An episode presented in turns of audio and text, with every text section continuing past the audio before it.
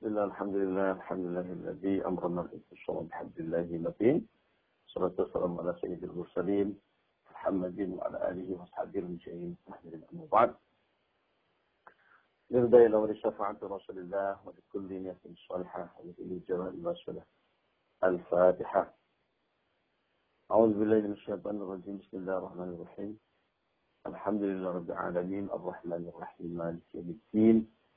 إياك نعبد وإياك نستعين في الصراط المستقيم صراط الذين أنعمت عليهم غير المغضوب عليهم ولا الضالين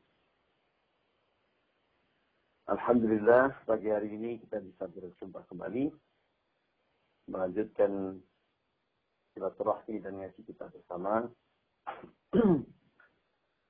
uh, kita sudah menyelesaikan kajian kitab Arba'in Nawawi di pertemuan hari Jumat yang lalu.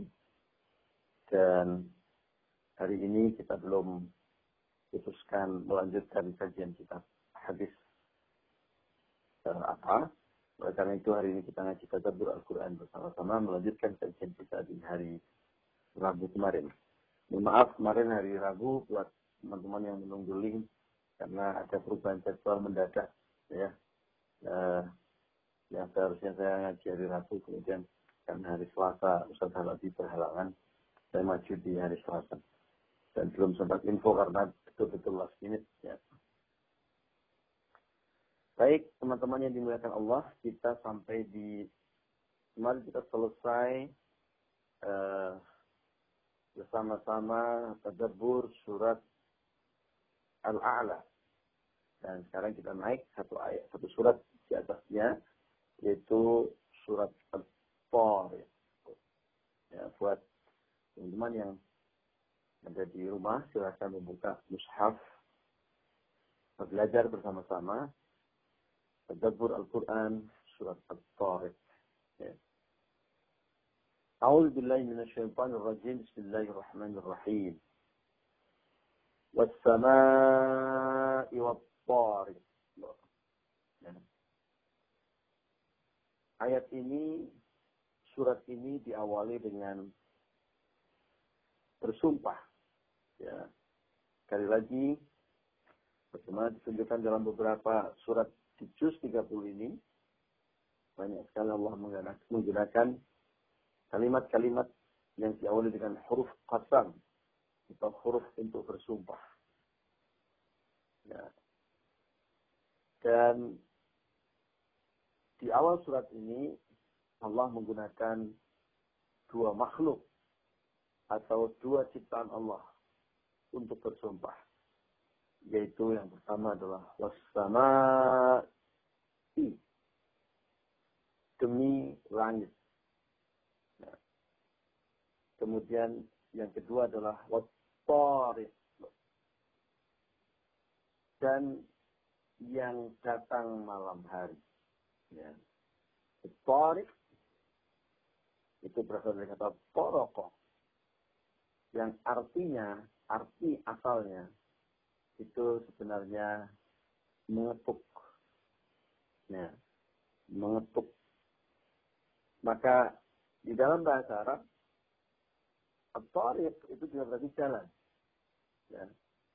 Itu salah satu pelajaran bahasa Arab yang paling mudah dan populer kalau jamaah haji atau jamaah umrah ada di Makkah atau di Madinah. Sering sekali dengar para askar ya berteriak-teriak.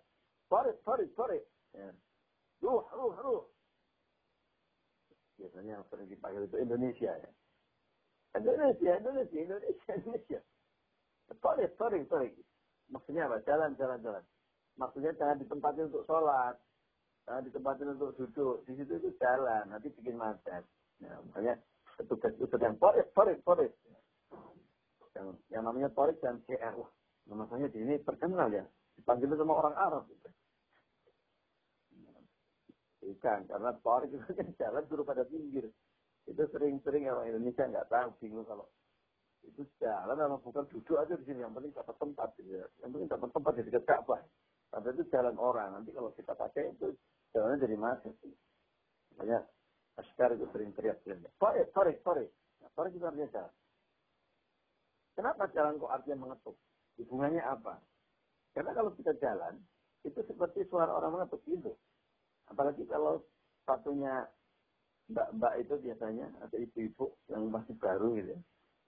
Itu kan kedengaran suara, put, put. Keblak, keblak, keblak, keblak. Gitu. Itu kan seperti orang mengetuk pintu.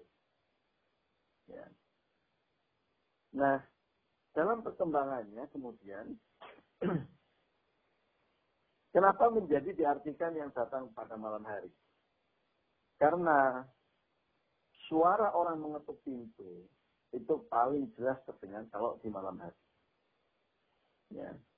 Maka apa kalau orang ada yang mengetuk pintu pasti ada yang datang ya.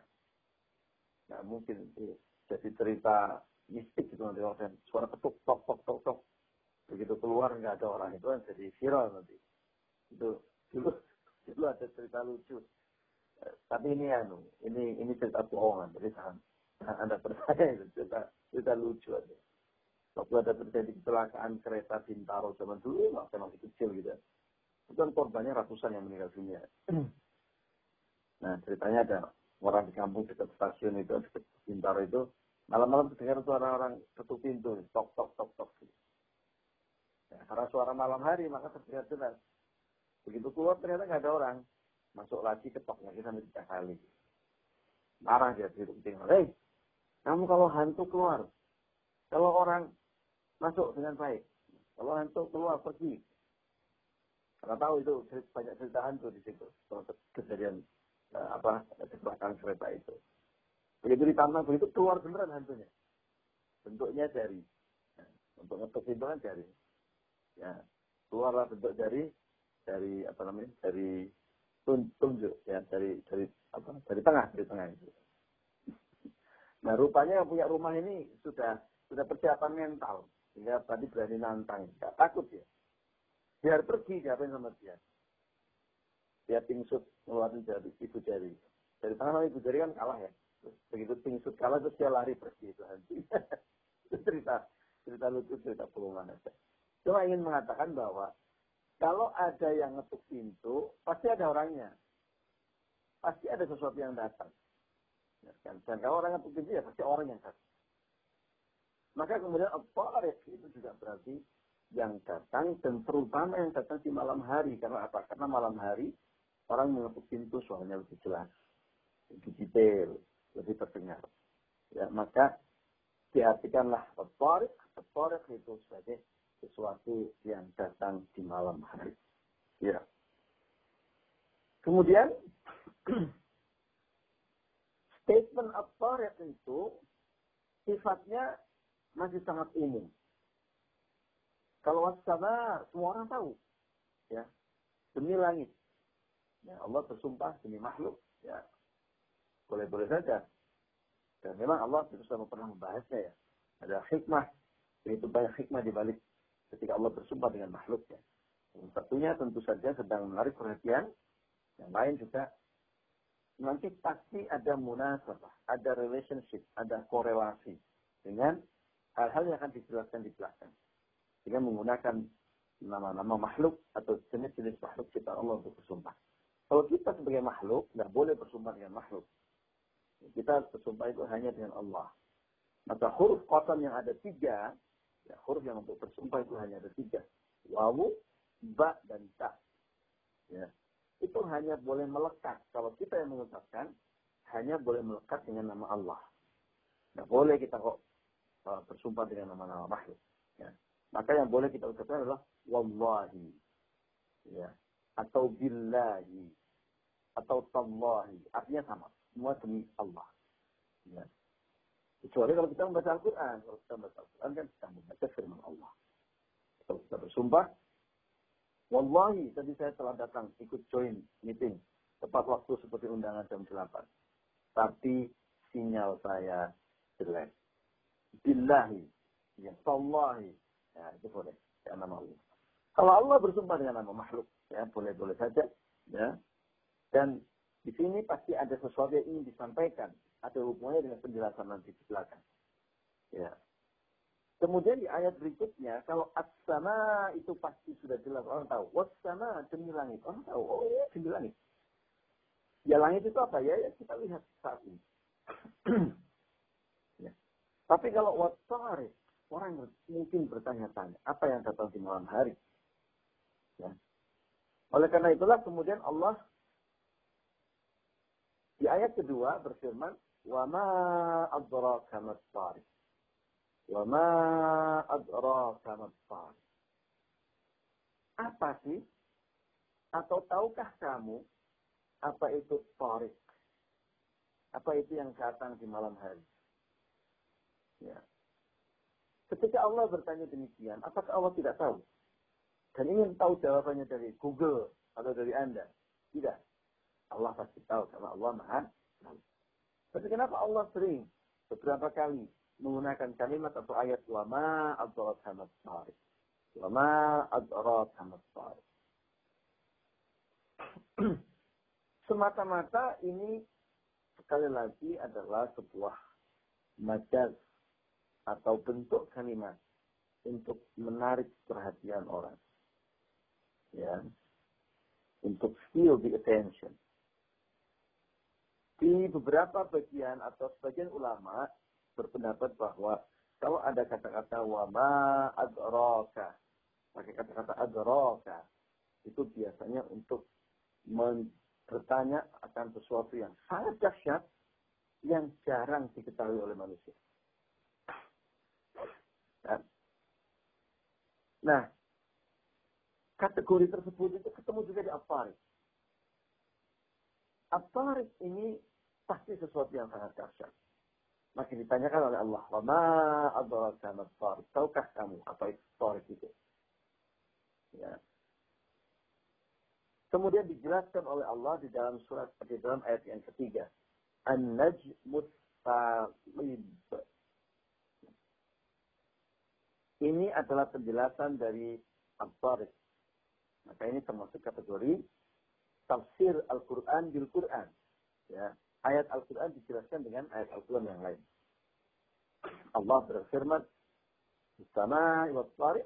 Lalu dijelaskan, Al-Tariq itu apa? Itu dijelaskan di ayat ketiga, yaitu An-Najmus Sahib.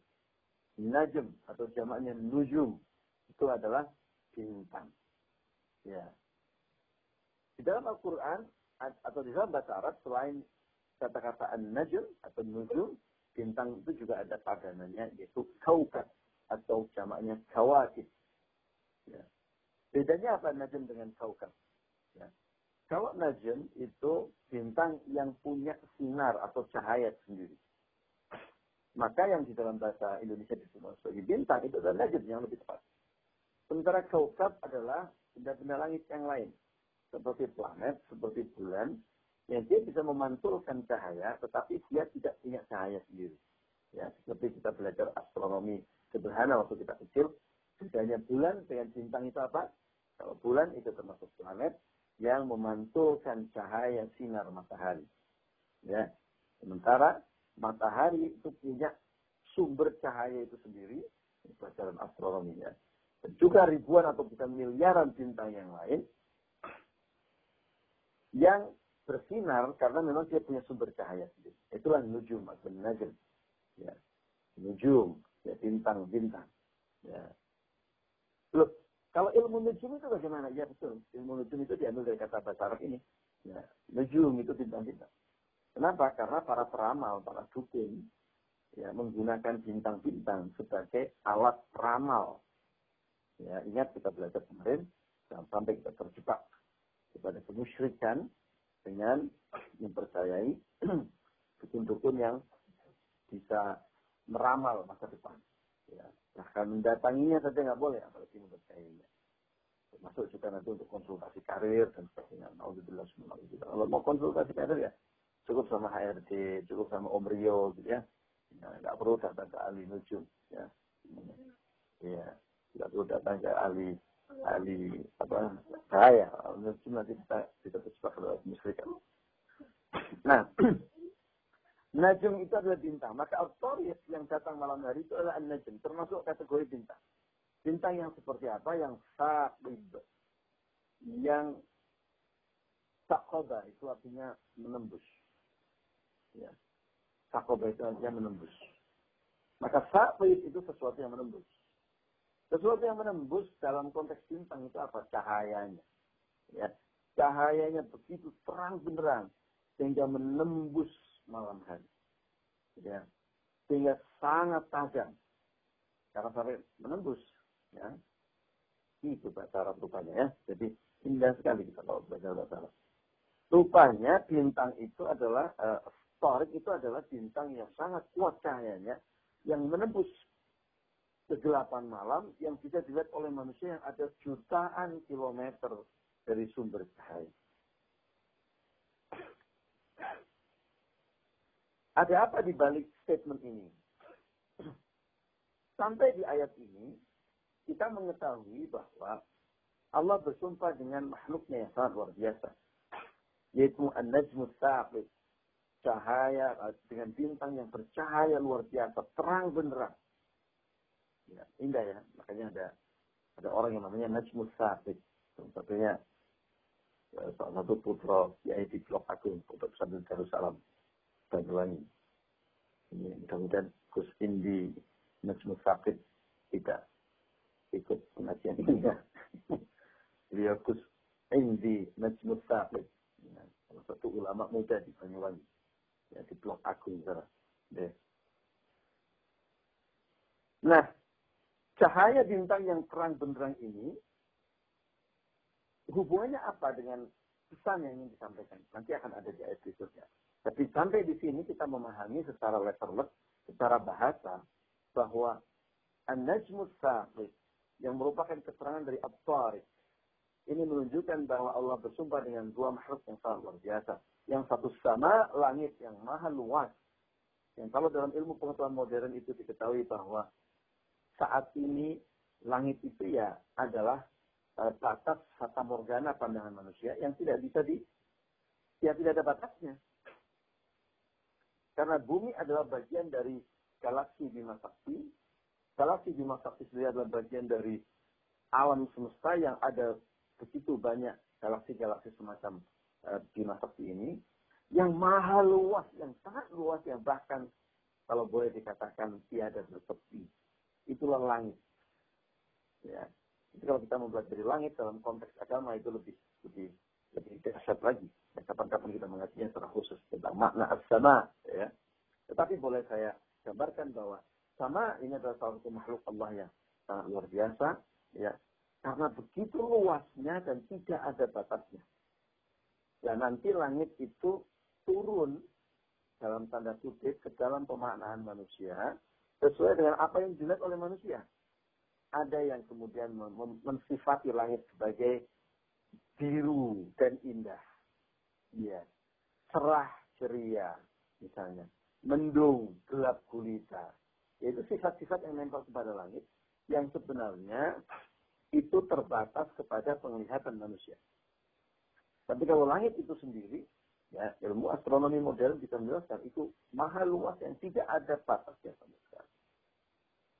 Dalam konteks agama misalnya, salah satu yang terkait dengan asana, ya, itu adalah uh, kaitannya dengan Isra Mi'raj yang kemarin kita peringati.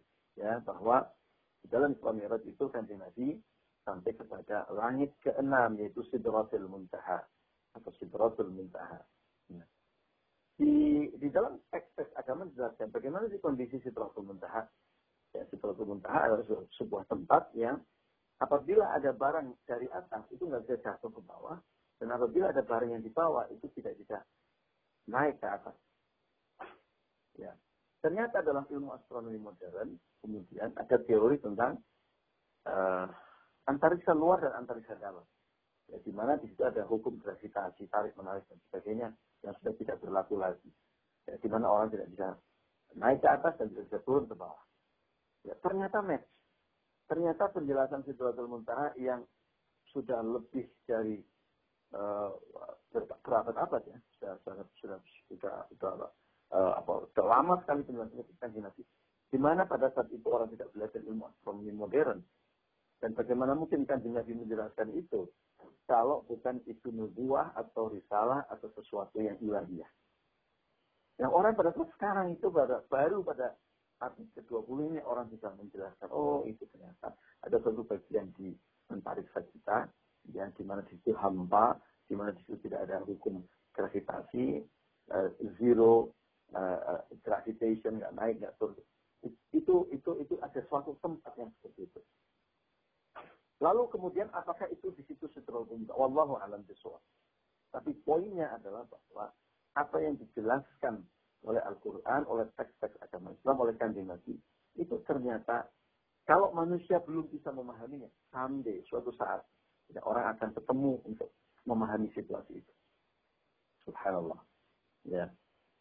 Dan itulah mengapa buat para ilmuwan muslim, para cendekiawan, ayat-ayat Al-Quran itu juga inspirasi masa depan. Ya.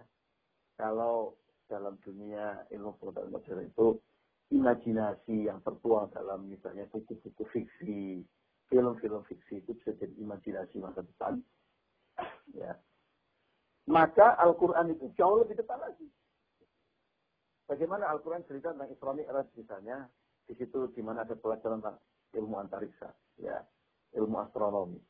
Kemudian uh, Isra Mi'raj itu juga membuat inspirasi bahwa uh, pada suatu titik tertentu Ya kalau Allah menganugerahi ilmu maka manusia bisa bergerak dengan begitu cepat.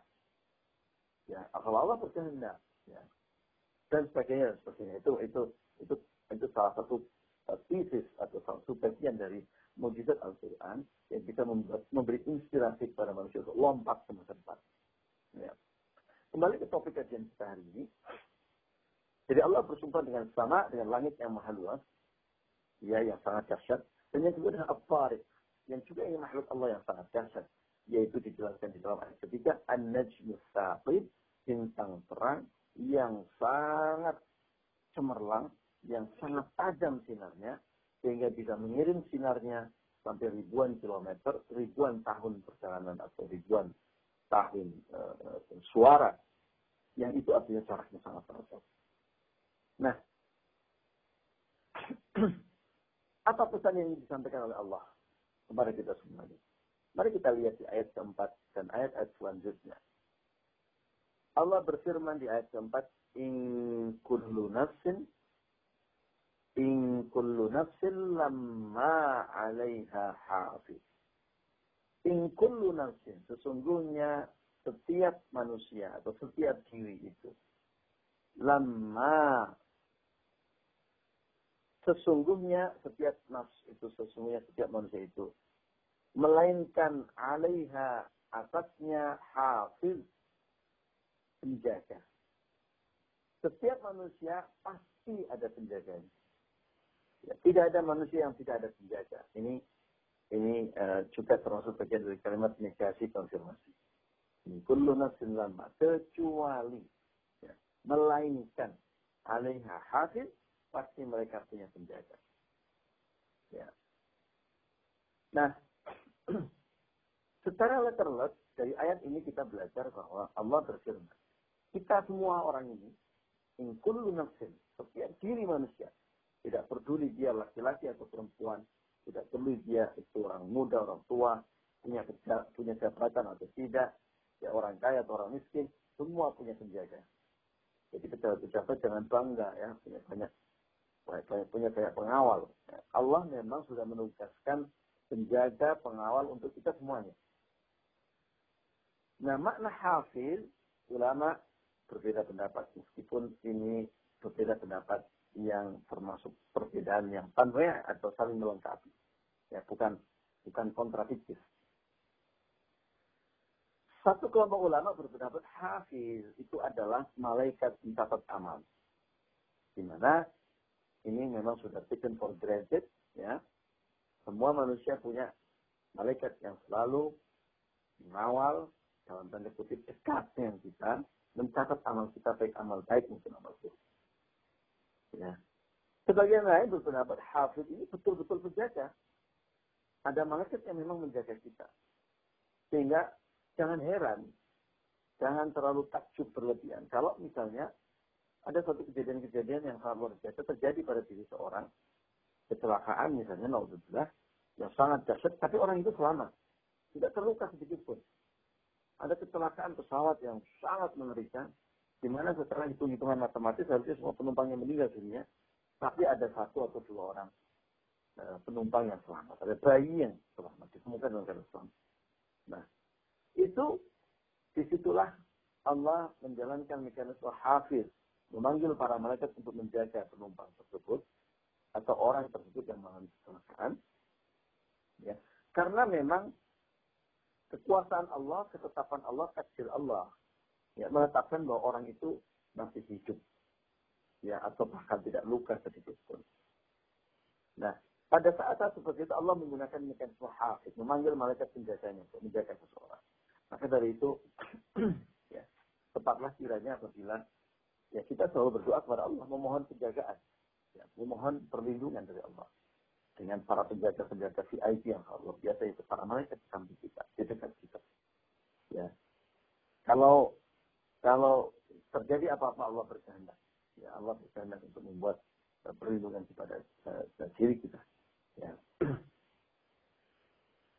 Maka dari itu juga salah satu salah satu tuntunan ya.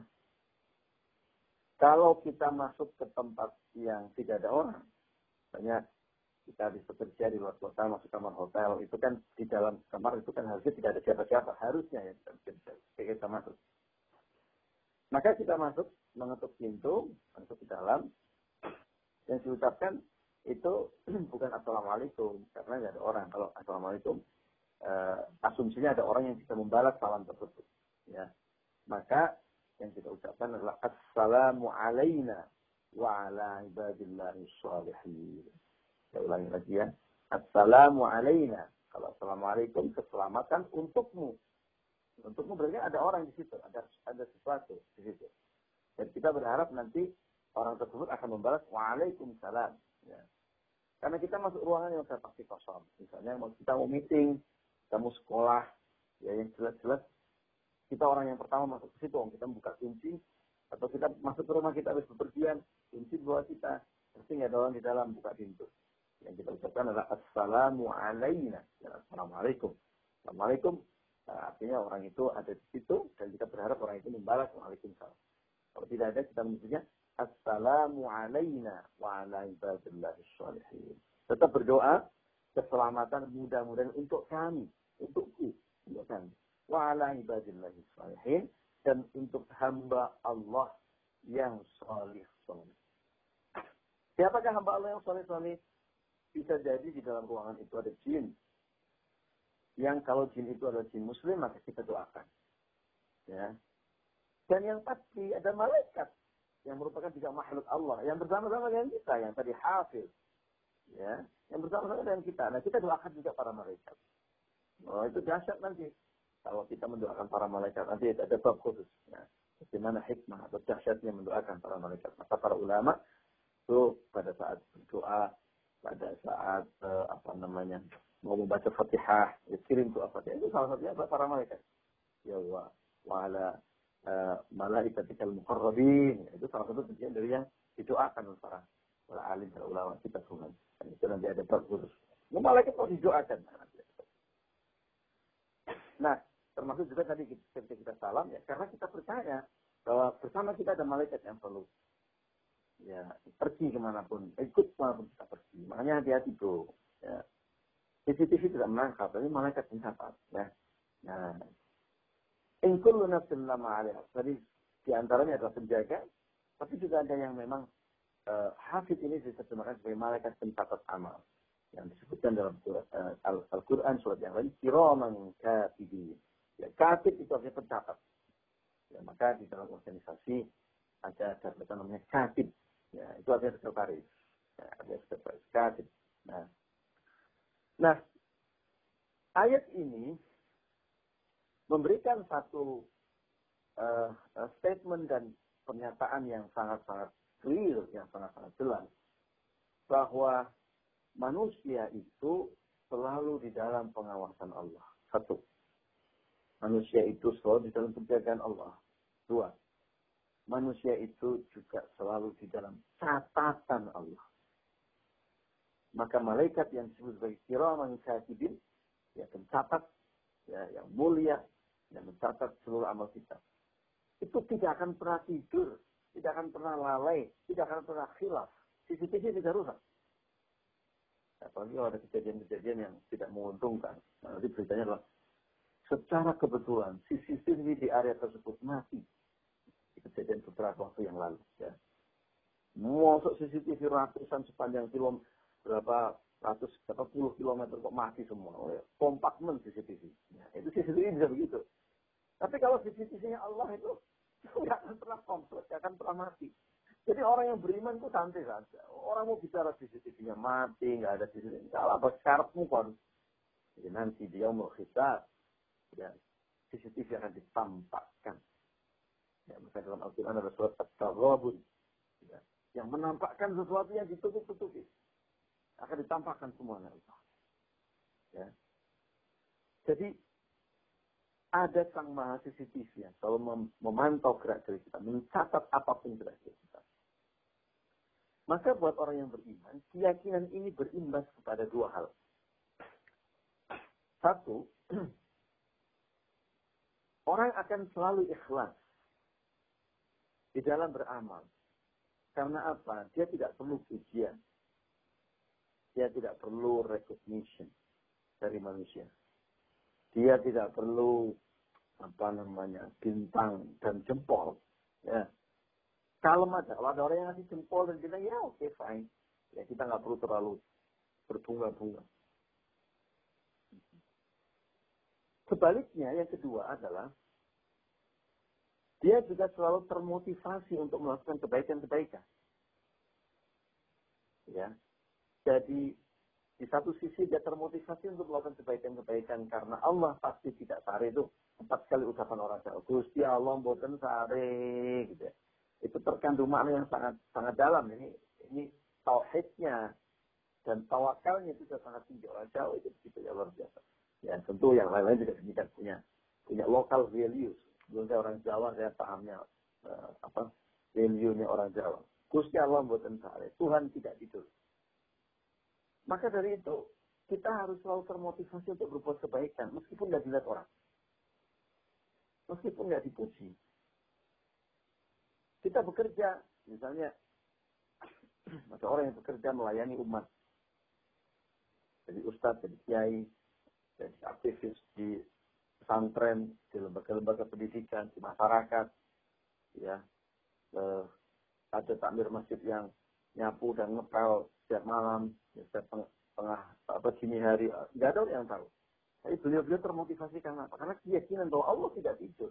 Ketika orang lain seluruh kompleks pemukiman itu tidur, Allah mencari. Allah menyaksikan amal soleh. Ya, demikian juga ketika kita bersedekah tanpa diketahui tangan kirinya, tangan kanan bersedekah tanpa diketahui tangan kiri. Nggak usah, nggak usah pusing update status bro. Allah mencari, Allah tahu, Allah sama sisi. Ya, jadi seharusnya kalau kita memahami ayat ini, karena Allah itu mempunyai hafiz atau penjaga atau pencatat untuk manusia, kita kalem saja. Kita harus beramal soleh, amal soleh. Nggak perlu nunggu tetangga bangun, nggak perlu tunggu uh, harus pasang status dulu, nggak perlu tunggu foto dulu, foto, foto, foto dulu. Nanti diupload di status. Perlu. Ya. Karena Allah tidak sare dan Allah tidak mungkin khilaf penjaga-penjaga yang sangat luar biasa. Bayangkan, bahkan niat saja. Nah, sekali lagi, niat yang masih ada di dalam hati kita, terpetik di dalam hati dan pikiran kita. Itu jadi catat sama malaikat. Karena Allah itu maha tahu sesuatu yang gaib. Alimun bizatis sudur. Ya. Allah juga selain maha tahu al-alim. Itu juga Allah al-khabir. Allah mengetahui yang detail-detail termasuk yang gaib. Termasuk niat. Niat itu dicatat sama Allah. Kita dapat pelajari ya dalam pelajaran hadis beberapa waktu yang lalu. Ya. Kalau kita punya niat baik, itu sudah dicatat satu kebaikan. Ah, besok kalau saya dapat insentif, saya akan wakaf.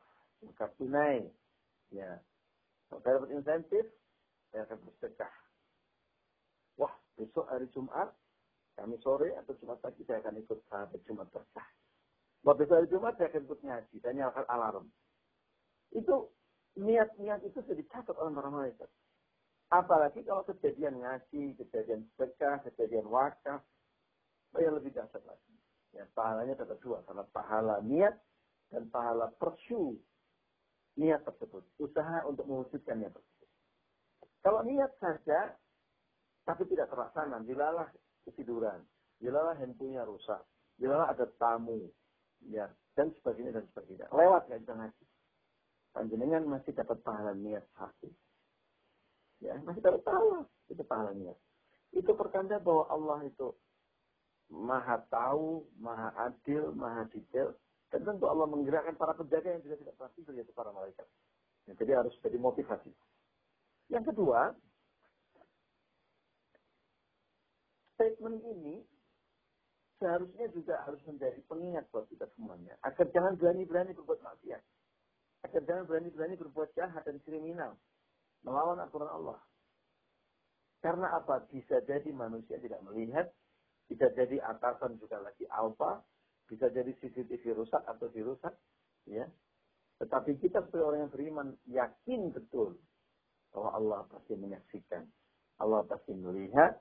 Pencatat-pencatat amal kita pasti ada selalu nempel kepada kita ke mana pun kita pergi. Sehingga apa pun perbuatan jahat dan kriminal kita pasti akan sampai kepada Allah atau kita oleh Allah. Dan pasti akan ada perhitungan untuk itu. Dan perhitungannya kita pelajari berkali-kali. Itu sangat mengerikan. Ya, siksanya sangat mengerikan. Maka harusnya orang punya apa ya? Uh, uh, uh, value, keyakinan yang terinternalisasi di dalam tubuh seseorang, pada jiwa seseorang. Bahwa saya nggak bisa berbuat jahat. Saya diawasi. Ya. Saya nggak bisa berbuat maksiat. Saya tidak bisa meninggalkan perintah Allah. Seperti kalau misalnya ada seseorang yang bekerja dan sangat tekun karena tahu ada CCTV di atasnya. Yang atasannya bisa melihat setiap saat. Eh, jangan mati ada CCTV. Lah Allah memasang CCTV minimal dua di setiap orang yang seperti kita ada penjaga. Ya, ada penjaga, ada malaikat yang siap minta dan menyaksikan dan melaporkan kepada Allah apa pun. Allah tidak perlu dilaporkan, tidak Allah tahu. Sehingga harusnya ada kesadaran itu. Kalau kita takut dengan CCTV, kita mungkin lebih takut kepada ayat ini. Kita lebih takut dengan statement Allah bahwa Allah punya al-hafiz atau penjaga.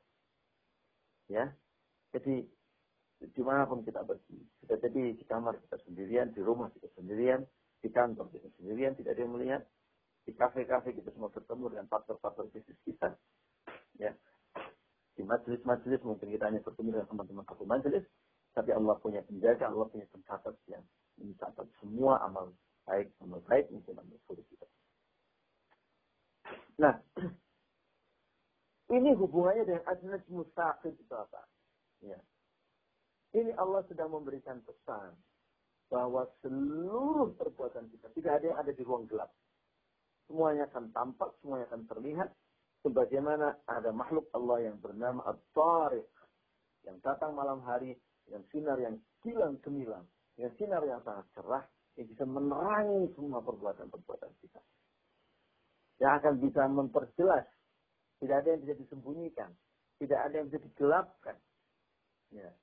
Lalu saya ditanya sama anak saya, ya, artinya uang digelapkan itu apa sih? Nah, benar-benar digelapkan. Nah, nggak ada nanti apa pun kejahatan, kriminalitas, kemaksiatan yang digelapkan oleh manusia. Karena apa? Karena Allah bahkan punya makhluk. Makhluknya Allah itu sangat dahsyat. Bisa menerangi seluruh alam raya yang luasnya tak terhingga dari jarak ribuan bahkan jutaan kilometer. Itu saja terlihat Allah sudah menunjukkan, eh, apalagi kamu cuma mau menyembunyikan hasil korupsi kamu. Kamu mau menyembunyikan kong kali kong kamu. Kamu mau menyembunyikan kemaksiatan kamu. Kamu mau menyembunyikan riba kamu. Kamu mau kejelekan orang ketika orang itu tidak ada di depan kita. Eh, orang itu. Dikira Allah nggak tahu. Kamu mau menyembunyikan niat buruk kamu. Dikira Allah nggak tahu. Allah tahu semua. Mau makhluk Allah saja begitu dahsyat menerangi alam raya itu yaitu an-najmut saqif. Apalagi Allah itu sendiri. Nah, bukan begitu. Sehingga sampai di posisi ini harusnya kita menyadari bahwa betapa lemahnya kita di hadapan Allah. Betapa kita harus termotivasi untuk menjadi betul-betul al-insan al-kamil, manusia yang sempurna yang berusaha untuk selalu takwa sekaligus tawakal. Takwa dalam pengertian takut, cinta, dan penuh harap sehingga dia termotivasi untuk melakukan hal-hal yang baik. tanpa harus mendapatkan ujian dari orang, atau juga melakukan sesuatu yang baik, meskipun itu potensially akan dicaci masih orang dan akan dibully orang. Ya saja, karena apa Karena Allah melihat. Ya, Allah Allah menyaksikan semuanya. Tenang saja, kalem saja. Nah, itu itu kurang lebih motivasi yang harus kita miliki sebagai uh, umat Islam yang meyakini, mengimani ayat.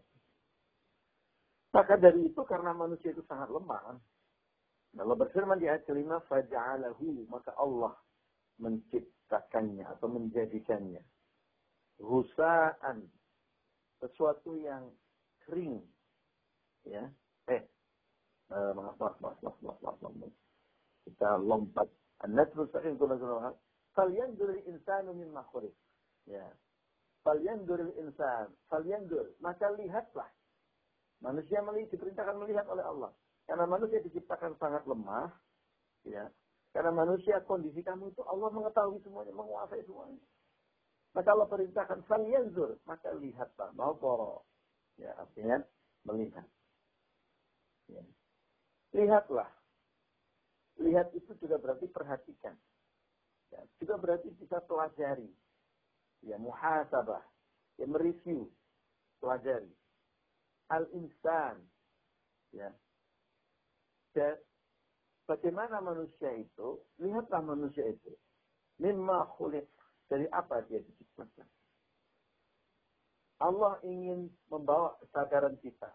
Hei, sadar, sadar, sadar. Manusia, kamu yang merasa dirimu punya power, punya jabatan, sebagai atasan, ya, sebagai decision maker, sebagai presiden, sebagai menteri, sebagai dirjen, sebagai pejabat eselon, atau menjadi pemilik perusahaan, atau CEO, atau menjadi orang yang dipercaya oleh begitu banyak orang, atau menjadi orang yang punya pengikut jutaan, ya. Apakah kamu merasa kamu punya power? Apakah kamu merasa kamu punya kekuatan? Jangan sombong. Itu tidak ada artinya apa-apa di hadapan Allah. Maka Allah memerintahkan kepada kita, kalian insan min makhluk Hey manusia, kamu itu lemah, kamu itu dalam kekuatan Allah, maka lihatlah dari apa kamu diciptakan. Nah ini ini ayat untuk mendorong kita bermuhasabah. Ya terutama, Alhamdulillah ya, orang-orang yang mendapatkan nikmat yang sangat luar biasa yang yang uh, uh, uh, apa berpotensi menjadi orang yang sombong. Ya. Meskipun sombong itu juga tidak terkait dengan nikmat. Ada orang yang miskin sombong itu sudah ada. Ini Alhamdulillah, ketakutan mah. Orang miskin saja masih bisa sombong. Ya. Intinya adalah orang-orang yang jumawa, orang-orang yang takabur. Ya. Pun kita semua manusia diingatkan agar tidak menjadi jumawa dan takabur. Akan tidak menjadi orang yang merasa punya kekuatan dan menyadari bahwa betapa lemahnya kita. Allah perintahkan untuk melihat dari mana kita diciptakan. Dari kamu itu diciptakan itu bagaimana dan dari mana? Ingat, kamu itu lemah. Kami itu ada dalam pengawasan Allah. Kami itu ada dalam kekuasaan Allah. Dan kamu itu nothing di hadapan Allah. Kamu itu debu. Debu pun bukan debu. Ya, debu pun terlalu mulia dan terlalu tinggi untuk, untuk manusia. Di hadapan Allah. Menggambarkan kedudukan manusia di hadapan Allah. Ya, mimma dan Allah membawa perumpamaan untuk menyadarkan manusia dari pelajaran tentang bagaimana dan dari mana manusia diciptakan. Ya. Bagaimana dan manusia diciptakan? Insya Allah kita akan kaji minggu depan karena waktunya sudah tidak memungkinkan setengah tujuh sudah lewat. Maka dari itu saya akhiri kajian kita pada pagi hari ini. Saya berpamitan dengan teman-teman yang ada di Facebook. Kita lanjutkan dengan diskusi kecil dengan teman-teman yang ada di jalur telepon dan jalur Zoom. Terima kasih. Saya berpamitan. Wallahul Assalamualaikum warahmatullahi wabarakatuh. Iya buat teman-teman yang ada di jalur telepon dan jalur Zoom. Silahkan apabila ada hal-hal yang disampaikan atau ada pertanyaan dan juga mungkin usia-usia tambahan dari teman saya. Waalaikumsalam warahmatullahi wabarakatuh. Sepertinya suara Ustaz Khot ini. Ya, monggo Ustaz.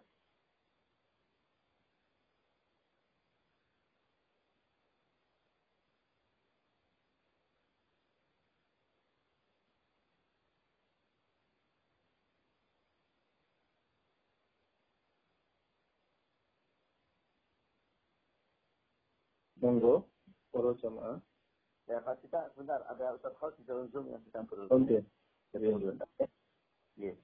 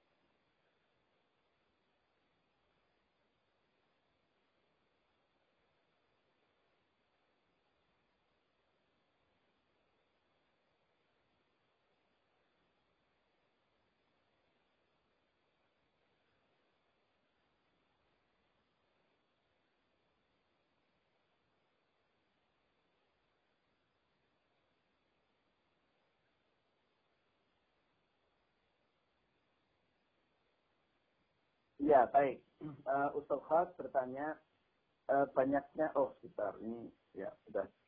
Teman-teman dijawab dulu dengan suara saya? Halo teman-teman yang dijawab dulu dengan suara saya? Pak, dengar. Baik, terima kasih. Berbal. Uh, ya, Ustaz Khas bertanya, dalam Al-Quran begitu banyak kalimat-kalimat uh, sinonim, ya, yang uh, uh, kesannya itu maknanya sama eh, apakah itu maknanya eh, sama atau memang mengandung makna yang berbeda? Dan kalau yang makna berbeda itu apa bedanya gitu? Uh, Ustaz Khat memberikan contoh misalnya mengetahui. Mengetahui dalam Al-Quran bisa disebut sebagai alim, dan itu sebetulnya ada di small khusna ya. Ada alim, ada basir, ada juga khabir. Ya. Apakah itu sebenarnya cuma apa e, makna yang sama saja atau yang ada yang berbeda? Kalau beda itu apa? Ya, e, yang pertama harus kita pahami bahwa Subhana Maha Suci. Ya, Subhanallah Maha Suci Allah ya saja. Ya. Rabbana ma khalaqta hadza batila. Bahwa Allah itu tidak pernah menciptakan sesuatu itu sia-sia. Ya. Pasti ada sesuatu yang bermakna. Pasti ada sesuatu yang punya maksud dan tujuan. Tidak mungkin Allah menciptakan sesuatu sia-sia. Apalagi di Al-Quran Al-Karim. Apalagi mukjizat Rasulullah yang abadi sampai yaumil kiamah. Itu Al-Quran. Pasti detail-detailnya itu semua by design. Semuanya ada tujuannya. Ya, ada maksudnya. Saya kira yang pertama yang harus kita yakini dan kita imani. Ya. Lalu apabila ada kalimat makna dan sebagainya belum kita pahami, ya karena pada saat itu ilmu kita belum sampai ke sana. Itu kita imani begitu saja. Ya, kita imani demikian. Ada banyak begitu banyak misteri, ada banyak begitu banyak ilmu yang sangat dahsyat yang kita pelajari bersama-sama pelan-pelan. Nah, nah misalnya dalam kalimat al-alim, al-basir, dan juga al-khabir. Secara maknawi betul kata Ustaz Fas, sepintas ini maknanya sama. Kalau orang tidak detail, ya biasanya terjemah itu juga kadang-kadang sulit men mencarikan padanan ya kalimatnya. Ya maka kadang-kadang ya ya eh, maknanya jadi yang maha tahu, ya sudah yang sama-sama maha tahu atau yang mengetahui begitu. Ya padahal di, di, di, di tiga kalimat itu ada maksud atau tujuan yang berbeda-beda. Misalnya al-alim dengan al-khabir itu bedanya apa? Kalau al-alim itu maha mengetahui. Bagaimana kita menyebut alim ulama gitu ya. Maha mengetahui. Ya. Lalu bedanya dengan al-khabir apa? Ya, Inna Allah alimun khabir. Kadang-kadang Allah menunjukkan dua sifat itu bersama-sama. Sesungguhnya Allah itu maha alim dan maha khabir. Nah, al-khabir itu dipakai untuk sesuatu yang pengetahuan yang lebih detail. Dan kadang-kadang itu gaib, tidak tampak di pandangan manusia. Ya. Maka Al-Khabir itu juga kadang-kadang dimaknai sebagai yang maha waspada. Atau diterjemahkan sebagai yang maha detail. Yang sangat detail. Yang bahkan manusia itu tidak pernah memikirkannya. Ya, seperti tadi niat. Ya. Niat bagaimana manusia itu ah, Science itu tidak bisa menangkap intention atau tujuan atau niat seseorang. Ilmu hukum memperdebatkannya panjang lebar dan hanya bisa mengukur dari apa? Dari perbuatan-perbuatan dan kalimat-kalimat yang ditujukan. Which itu tidak mau kadang-kadang tidak mewakili niat seseorang sama sekali. Jadi hanya mempelajari indikator atau tanda-tanda. Allah alim, Allah maha mengetahui apa yang terlihat. Allah juga khabir, Allah juga mengetahui yang sangat detail. Jadi niat seseorang pun bisa kelihatan. Ya. Nah, kalau basir itu banyak bersifat lahiriah yang tampak oleh mata yang yang ada hubungannya dengan indera. Jadi kalau alim itu sesuatu yang korelasinya nanti dengan ilmu pengetahuan atau di uh, uh, apa konstruksikan dalam sebuah knowledge atau ilmu pengetahuan, maka basir itu yang yang lihat kelihatan. Ya kan beda kalau maha tahu dan maha melihat. Ya, al basir itu itu itu melihat yang ada kaitannya dengan fisik. Ya uh, fisik itu kalau kalau kalau manusia itu maksudnya fisik penglihatan manusia yang tampak yang terlihat gitu. Ilmu itu sesuatu yang lebih detail dan dibalik itu, ya, dibalik penglihatan. Kita bisa melihat uh, fenomena alam tentang misalnya gunung meletus, tapi bisa jadi kita tidak mengetahui kenapa gunung itu bisa meletus. Itulah alim, itulah ilmu. Kalau basir melihat gunungnya meletus, ya. Kalau khabir itu mengetahui yang lebih detail yang yang kita nggak bisa, manusia pun tidak kebayang tidak lebih detail lagi. Karena itulah basir biasanya itu dihubungkan dengan kejadian-kejadian atau eh, bukti-bukti uh, yang sangat jelas dan nyata. Ya, yang seperti tadi, ya fenomena-fenomena alam. Ya. Dari sisi lapisan yang pertama yaitu basir manusia melihat, Allah juga uh, maha melihat. Allah bisa melihat yang lebih detail daripada itu. Nah, demikian kurang lebih uh, uh, apa namanya bahas ya dan tentu nanti akan ada ribuan ribuan penjelasan-penjelasan seperti ini yang uh, bisa kita uh, apa namanya kita dapatkan untuk mempelajari uh, ilmu Al-Qur'an yang sangat luar biasa. Ya, ini ini ini contoh saja ya ini contoh kalimat contoh saja. Demikian tak harus nanti lain kali kita nanti belajar lagi ketemu ketemu kalimat apa lagi barangkali ada padanannya ya nanti kita pelajari lagi. Mantap. Ya.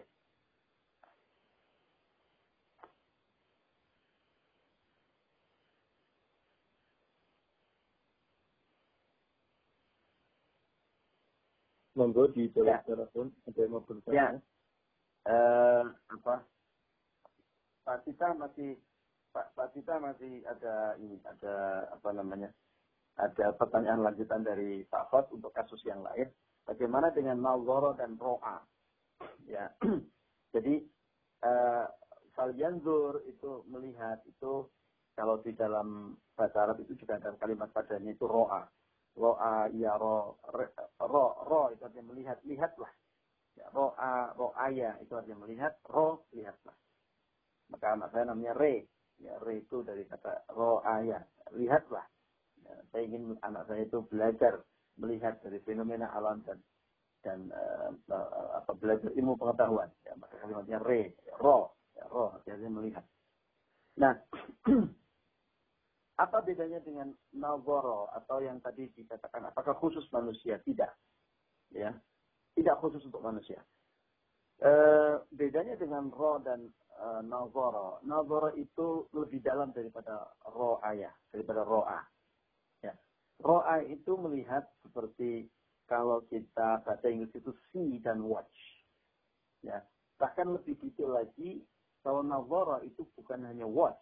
Kalau watch kita melihat dengan seksama. Ya.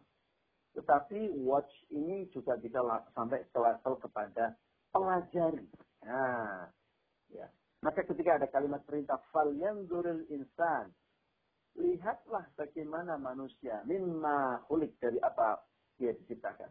Itu bukan disuruh melihat saja, tetapi mempelajari secara seksama. Ya. Jadi jadi secara singkat maknanya demikian lafaz. Kalau kita belajar sekali lagi belajar tafsir ya akan ada. Uh, uh, dulu saya waktu bapak masih uh, sugeng, ya, saya ingat kalau kita ngobrol sering saya belajar dengan bapak banyak dapat belajar pelajaran. Misalnya salah satu yang masih saya ingat sampai sekarang pelajaran dari bapak itu le. Ya, kalau orang silakan nggak pakai le. Kamu tahu nggak? Kenapa um, apa bedanya ris dengan riah gitu. itu salah satu yang masih ter terngiang-ngiang dan bahkan masih ingat di mana saya ngobrol saya ngobrol waktu mau ke sawah karena bapak. Sebenarnya kalau ke rumah bapak punya sawah kecil gitu ya sudah biasa sawah pulang kadang sudah biasa.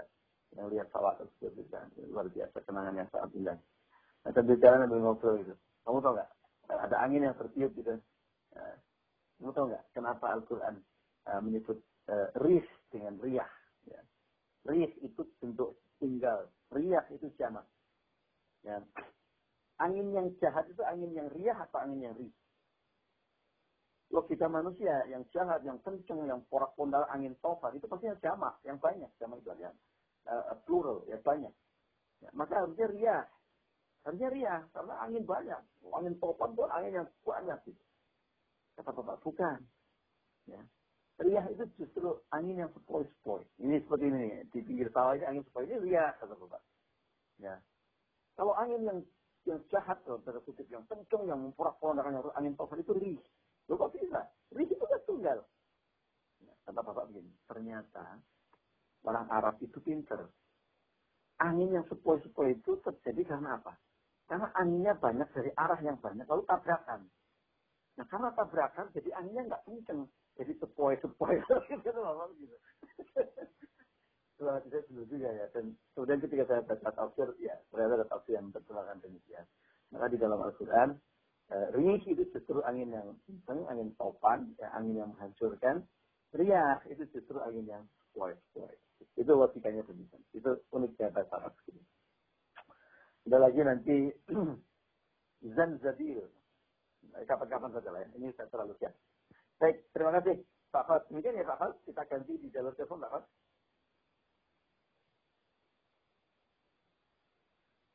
Ya, silakan yang di jalur telepon. Pak Cita. Pak Cita tuh. Mas Diki tadi mau bertanya Pak. Mas Diki, oke. Okay. Mas Diki, silakan Mas Diki. Mas Diki. Mas Diki. Ya. Sudah, ternyata sudah. Mas Diki. Sudah Japri, Mas Diki ya. Baik. Kalau sudah tidak ada, bisa kita akhiri nanti kita pada pagi hari ini. Uh, terima kasih dan mohon maaf atas segala kekurangan. Mari kita akhiri dengan Alhamdulillah dan doa kafaratul majlis. Alhamdulillah rabbil alamin subhanakallahumma bihamdika asyhadu an la ilaha illa anta astaghfiruka wa atubu ilaik. Hari Jumat, mudah-mudahan hari berkah untuk kita semuanya. Jangan lupa baca Al-Quran, khususnya surat Al-Kahfi, berbanyak baca sholawat, berbanyak doa, dan juga berbanyak sedekah. Uh, mudah-mudahan kita bisa semuanya menjemput para Allah di hari ini. Allahumma amin ya rabbal alamin. Selamat kerja hari ini teman-teman semuanya. Wallahu wal muwaffiq ila tariq. Wallahu a'lam bishawab. Wa minkum. Assalamualaikum warahmatullahi wabarakatuh. Waalaikumsalam warahmatullahi wabarakatuh. Assalamualaikum warahmatullahi wabarakatuh. Terima kasih teman-teman semuanya. Amin.